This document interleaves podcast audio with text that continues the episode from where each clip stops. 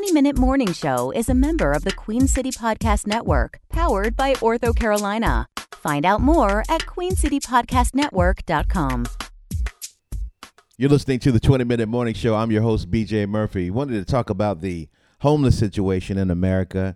And since our show is based in Charlotte, North Carolina, I wanted to talk about a personal experience that I had with a family living in their car for months at a time, sleeping in the car at the Quick Trip, moving to another Quick Trip, finding a safe place to lay your head. A woman who had her niece and the niece's 6-year-old living in the car, child going to school, getting dressed, going into the Quick Trip, washing up, and staying in the car, eating in the car, wandering from place to place. Had a chance to get an update from her on how she was doing. And I remember one time her alternator went out in her vehicle and they were stuck. So we paid for her to get another alternator in the car so they can keep it moving. And we found places for her to live. And for some reason, you know, the people would get frustrated and want them to move out. But she hung in there. She now has a job. But I wanted you to hear her personal testimony of how she got through that situation. And it was only by the grace of God. Today is Tuesday, June 18th. So, sister, how long have you been living in your car? 2 years. 2 years, right? I haven't had my own home. I moved in with people, stayed with people, and it turned out bad. They put me out back and forth, this and that, this and that. And all together of it, it's like 2 years. Yeah. What's your mental state right now? I mean, my mental state is, I see things a lot different than I did before I found out this kind of life exists. Yeah. But my mental state is more enhanced. Mm. What you mean? I'm more focused than I've ever been in my life going through these problems. Right. More focused on life itself. Yeah. Being able to see the truth about life. Mm. The real truth about life. What's that? What's the truth? Real truth. The real truth about life is we come in this world alone and we're going to leave alone. Mm. The real truth is deeper than the words I'm saying, what I see. Wow. But I believe in the Lord is going to bless me. Yeah. To get a covering where I won't be in and out of people's house. Because I can always feel when it's time for me to get ready to go. Yeah. Before they say it. Yeah. And most of the time it's nothing that you do. Yeah. It's just a road that you're traveling. Yeah. And that's the truth. Right. But I thank God I've never got exalted. He's taking care of me. Yeah. Yeah, but we don't have nobody in this world. We must not fool ourselves that we do. If we don't have the Most High, we don't have no one. Mm. That's the truth. And so this experience has really made you understand your connection with God more. Yes. Wow.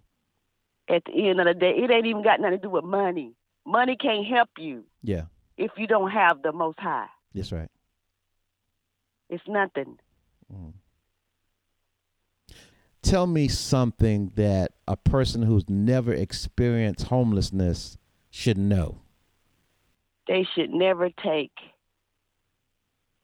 life itself for granted, or they should never take not even a pair of sneakers for granted. They should never take anything that in their possession that belongs to them for granted. They should never take people for granted. Yeah. They should appreciate everything that life got to offer them if it's good. No matter how small or great it is. That's right. and they need to acknowledge God if it's good, because God is in it. Because some bad things can come along and you won't see God. Mm.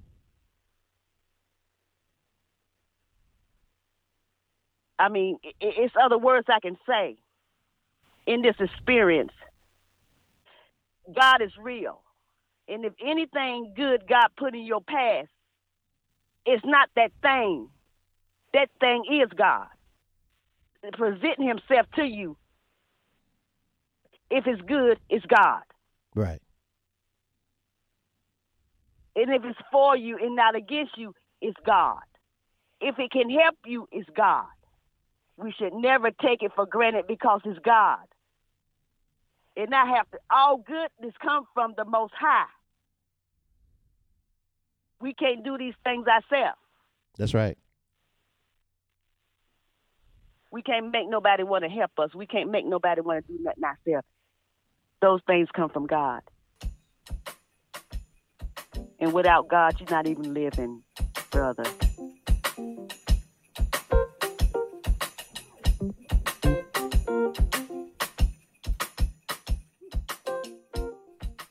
What I learned through that experience was that every time I go to a Quick Trip now and I look at the bays where people looks like they're getting gas and they're sitting in their cars, most of the time they're just looking for a place to rest their heads, a safe place. And that's why I like Quick Trip. And I asked the Quick Trip managers one day, you guys don't bother anybody when you see them just sitting in the bays, not getting gas, they're just sitting there? He said, yeah, we don't bother them, man. We know how it is. And I was like, wow. So a lot of us are oblivious to what's going on around us in our communities, but I want you to take time out just to observe what's going on and get involved in helping a family out that needs our assistance. And for news for people and about people of color, go to our website, uinews.net, and check out more stories of what's happening in Black America.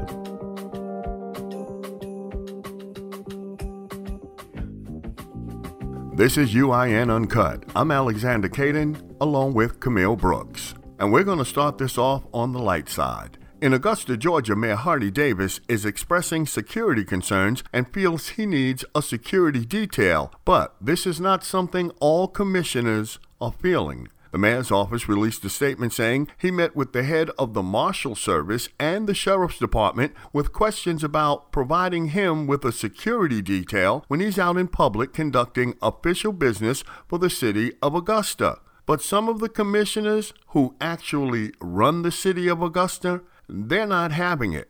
In fact, one of them said that the mayor needed to do what he did and get a dog. What? That's right, Little John. Commissioner Marion Williams said that the mayor should get a dog. The mayor needs to do like I did. I got a German Shepherd, so that's what the mayor needs to do if he wants his security. I don't understand that. A Louisiana city repealed its so-called saggy pants law after a black man was shot during a confrontation with police. The Shreveport, Louisiana law, first enacted in 2007 during a wave of similar bans across the country, burdened black men with $100 fines for wearing pants that fell below their waist. But the city council voted nearly unanimously to end the law that resulted in more than 700 violations, with fines ranging from $100 to $250. About 96% of those fined were black.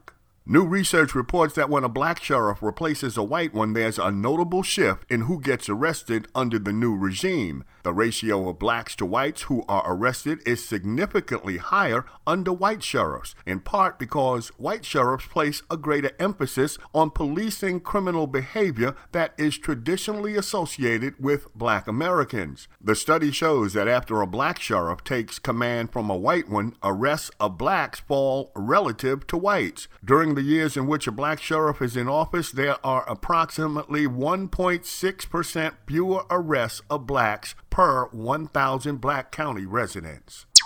A Bronx charter school teacher recruited a student to help him get $4,000 worth of weed, and then he beat the teen senseless when he found out that the kid pocketed the cash. The teacher also stole the teen's iPhone and wallet and threatened to sexually assault his mama if he didn't get his money back. The science teacher was arrested at the school and was charged with assault and robbery. Damn, he was gonna do something to that boy's mama. Many of the country's roughly 2 million dreamers would gain a pathway to citizenship under a plan released by Democratic presidential candidate Kamala Harris, who would use executive action to break through congressional deadlock. California's former Attorney General would reinstate the Obama-era Deferred Action for Childhood Arrivals program and remove the age restrictions on applying. But unlike the original program, which gives work authorizations and provides deportation relief to unauthorized migrants who arrived as children, the plan would open up a pathway to citizenship without requiring Congress to pass legislation. American prosecutors say they believe two suspects in the shooting of retired Boston Red Sox star David Ortiz are wanted for crimes in the United States. Ortiz was shot in the back at a bar in the Dominican Republic. Prosecutors in New Jersey said that a bench warrant on armed robbery and gun charges has been issued for the man who authorities in the Dominican Republic say shot Ortiz. Meanwhile, a Pennsylvania prosecutor said he believes another suspect in the Ortiz shooting is wanted for attempted homicide in Pennsylvania. O.J. Simpson now has his own official Twitter account, and according to his first post, he declares that he's got a little getting even to do. O.J. needs to go sit down somewhere. That's what he needs to do. You've been listening to UIN, Urban Internet News Uncut. For more news and information for and about people of color, visit our website at uinews.net. And don't forget to subscribe to UIN, the podcast. UIN Uncut is part of the BJ Murphy 20-Minute Morning Show. I'm Alexander Caden. Coming up on the next episode of the 20-Minute Morning Show, we're going to talk about OJ having his own Twitter account. The Phoenix mayor is apologizing to that black family who the cops used excessive force over the fact that the child had walked out without paying for a baby doll that had guns drawn on them. We're going to talk about that.